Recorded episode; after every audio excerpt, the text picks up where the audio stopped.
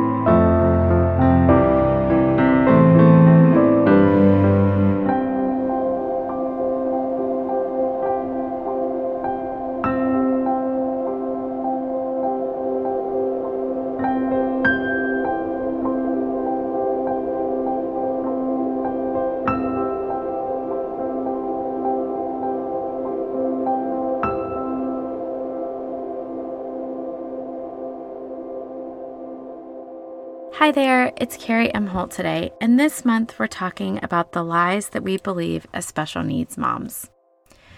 Make no mistake, my friend, we are in a spiritual battle because when we believe certain things, it then affects our decisions, our behavior, and repeated behavior becomes our habits. Ephesians 6 reminds us, For we do not wrestle against flesh and blood but against the rulers, against the authorities, against the cosmic powers over this present darkness, against the spiritual forces of evil in the heavenly places. Therefore, take up the whole armor of God, that you may be able to withstand in the evil day. In the Garden of Eden, God created perfect harmony and relationship between Adam and Eve, but also between Adam and Eve and God. He walked with them and talked with them. But when Satan came in, he caused them to doubt God's goodness for them, and he has been doing it ever since. Today is about believing the lie that God is not good and that his plans are not good for us. While I was pregnant with our son Toby, after we learned about his spina bifida, I began to read a book about different parts to that diagnosis. And my son was born with something called a Chiari malformation in the brain and basically, in layman's terms, that just means that certain parts of the brain are not normal shaped and not normally sized. It listed a bunch of symptoms in this book about something called a Chiari crisis. These were things like a weak cry, um, stridor, which is making noise when you're breathing, apnea, whether that's like a central apnea controlled by the rain, or airway, obstructive apnea in the airway, feeding and swallowing disorders, reflux, and lastly, failure to thrive or like gain weight. It talked about how some of these infants will have evidence of vocal cord paralysis and possibly also need a tracheostomy. So I was fairly familiar with a trach and a ventilator and a feeding tube because our closest friend's oldest son was the same age as our oldest son, about four years old at the time, and he had all of those things. I had a small glimpse into how difficult that life was, and I knew I didn't want it. So, after reading about this Chiari crisis, I began to pray while I was still pregnant that our son would not have this. I prayed very hard and long about that. But then, after he was born, he went into respiratory failure, and all the things that were listed in that book about a Chiari crisis happened to my baby and it was devastating. At the time, I feel like I accepted it very quickly because we just had to. We were forced to.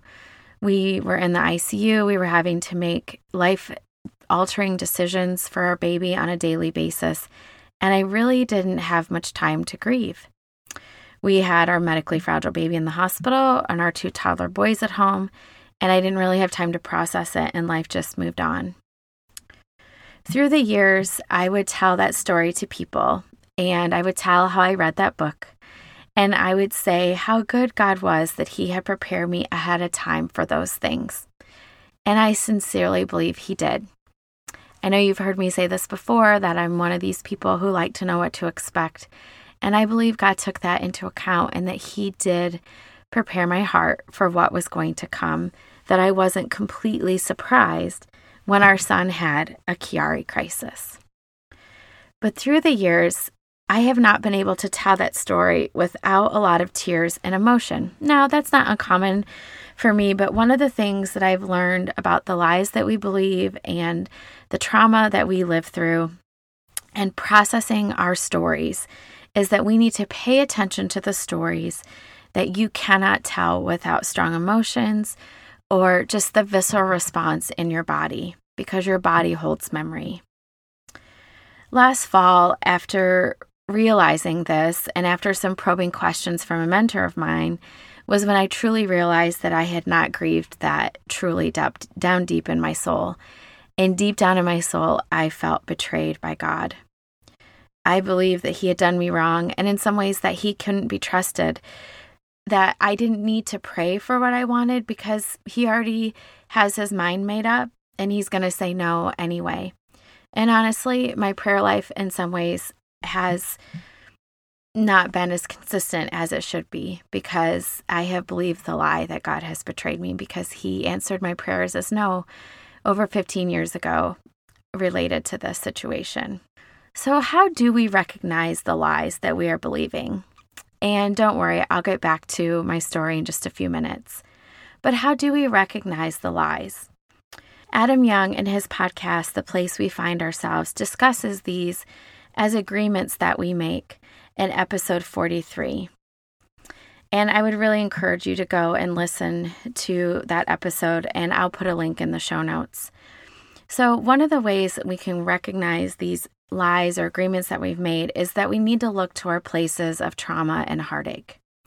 A place where you were betrayed or you felt betrayed, that you felt orphaned, widowed, or hurt. What did those things cause you to believe about yourself and about God? In those moments when things are not processed properly, we make these agreements, or we are young and we don't have the the mind capacity to process these things. And so we start to believe certain things about ourselves or about the world to avoid future pain and to protect ourselves. So, one of the ways that you can recognize the lies that you might be believing is to look to those places of trauma or heartache. Secondly, pay attention to the things that you say repeatedly, the things that come to life maybe when you're in an argument or a conflict or when pain comes up. These things that are coming up over and over again have roots into usually pain and heartache. And can help give you some clues about the things that you believe about yourself or others. Lastly, I would encourage you to pay attention to the places in your heart or that don't seem to change or behaviors that you're stuck in. Maybe it's that you're not able to put your phone down or you don't feel like you should take time for self-care because you don't deserve it. Maybe on the flip side, it's eating a lot of sweets because you've had a hard day and you deserve it because you've been through some hard things and it's your way of escaping. So, I want to mention several resources that I have been using in the last couple of years to dive into my story of origin and also to gain the tools to recognize the lies and then also to combat the lies that I believe. I've already mentioned Adam Young's podcast, but in episodes 41 through 47, he talks about spiritual warfare and it's really accessible, meaning he puts it in terms that are explainable. And I think when you listen to it, you'll go, oh my goodness, I can't believe this is some things that I have been believing. They are truly fantastic. Another podcast, and again, I'll put these links in the show notes, is the Allender Center podcast by Dr. Dan Allender. And then there's also a book called Redeeming Heartache um, by Dr. Dan Allender and Cathy Loerzel and also a book called To Be Told. Um, it's about writing your story of origin and looking into some of the pain and heartache, um, even from your childhood. And that book and the workbook that goes with it was also written by Dr. Dan Allender. Um, lastly, I'd like to mention that the Allender Center also offers story workshops that can help you work through these stories of trauma, pain, and heartache, and then some of the agreements and the lies that we believe out of that pain and heartache, um, and how to work through that. So, how did I work through that lie that I had been betrayed by God because He did not answer my prayer? First of all, I had to be willing to pay attention to my body and these strong feelings that were coming up, the grief that would come up every time I told that story. I will tell you, it is not easy to dive into our pain and grief. And sometimes we do have to go backward to move forward. I do not agree with the quote that we should never live in the past because sometimes going into the past and digging into our stories are necessary for healing. So pay attention to your body and pay attention to the reoccurring themes and the things that you say and the thoughts that you have. Maybe sometimes it's not even coming out of your mouth, but it's the reoccurring thoughts and beliefs um, that are in your mind. And then, secondly, be willing to dive into your past, um, to write out your story. Maybe you're not a writer, but it's better to say it. But honestly, through all of the story training that I've been through and the podcasts that I've listened to, it is really important to write out your story. Not in a disconnected way, but like you're in that moment with your emotions. Um, this the study, the To Be Told study, talks about using your five senses. Um, what did you hear? see, smell, feel, or even taste in those moments. And again, I would encourage you, if you want to dive into this deeper, um, to reach out to me through email and I will help you if I can, but also to visit those resources that I've mentioned already. Sometimes this rewriting does take several times. A lot of times we just will narrate a story and we don't really put ourselves in the middle of it with our emotions. And so it does take some time and willing to process this. Thirdly, I think it is important for us to be willing to admit what we're actually feeling. Um, admitting and naming what we're feeling that I that I felt betrayed and being willing to grieve um, those feelings of betrayal. Even though I know God in my mind, I know that God cannot betray me. In my heart, that's what I was feeling because He did not answer my prayer in the way that I wanted. I will tell you that I sang, I wrote out scripture, I read the Psalms, I cried and prayed. And then, fourthly, the last step is to share your story with a counselor, a mentor, or someone who has been trained to help you process um, your pain, to process your story. I mentioned those resources earlier, and one of the big resources is the Allender Center um, has story workshops in the spring and in the fall where you can bring a, a story of pain, and there are very amazing, well trained counselors and people who have also been trained through the Allender Center um, to help you process these stories of pain. So, those are just four ways that I worked through this lie. Um, and lastly, just allow God to meet you in your grief and to show you uh, how He is there for you and to show you how much He cares for you. So when I finally was just grieving through this story, um, it led me to scripture and it led me to this truth that yes, even though He did not give me the answer to my prayer the way I wanted, it didn't mean that He wasn't there and that he, that he didn't care. And it doesn't mean that He doesn't have a plan.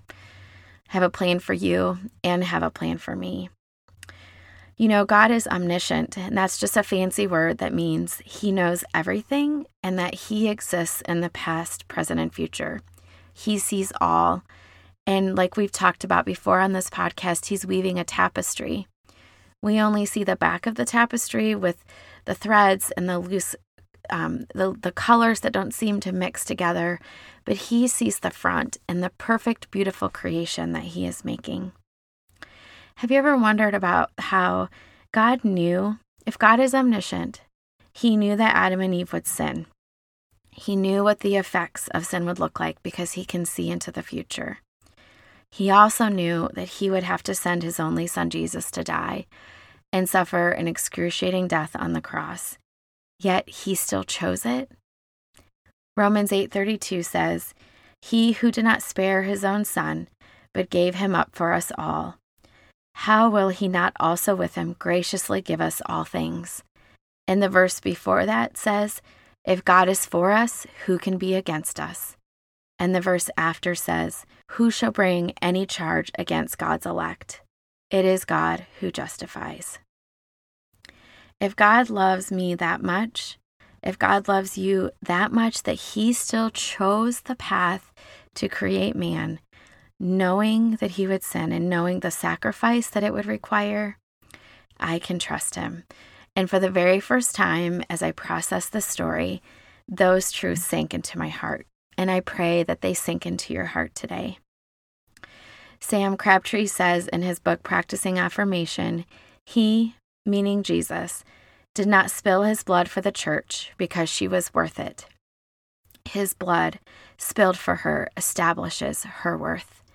And I want you to know that you are worthy today, that you have worth and value, and do not believe the lies that the devil tries to tell you that you don't. He desires a relationship with you and me. Sometimes we may not always understand the reason why our prayers are answered the way that they are, but I can promise you that His grace is sufficient. And I have seen many ways that He has able to use this path, the road less traveled of a trach, a ventilator, and a feeding tube, for His glory. But I can't go into it into the podcast today because it would take too long. In closing, I would just like to ask you what lies are you struggling with today? What hurt or pain do you need to grieve? Will you take one small step towards healing today? And I want to close with words from a song that have helped me in my grief to continue to go back to God and take my griefs and take the lies that I've believed to Him because He's a loving Heavenly Father who has His arms wide open and He wants you to run to Him. I've carried a burden for far too long. I wasn't created to bear it alone. I hear your invitation to let it all go. I see it now. I'm laying it down, and I know that I need you. You saw my condition, had a plan from the start your Son for redemption, the price for my heart. I don't have a context for that kind of love. I don't understand. I can't comprehend. All I know is I need you. And may I encourage you with the chorus of this song I run to the Father, I fall into grace. I'm done with the hiding, no reason to wait. My heart needs a surgeon, my soul needs a friend.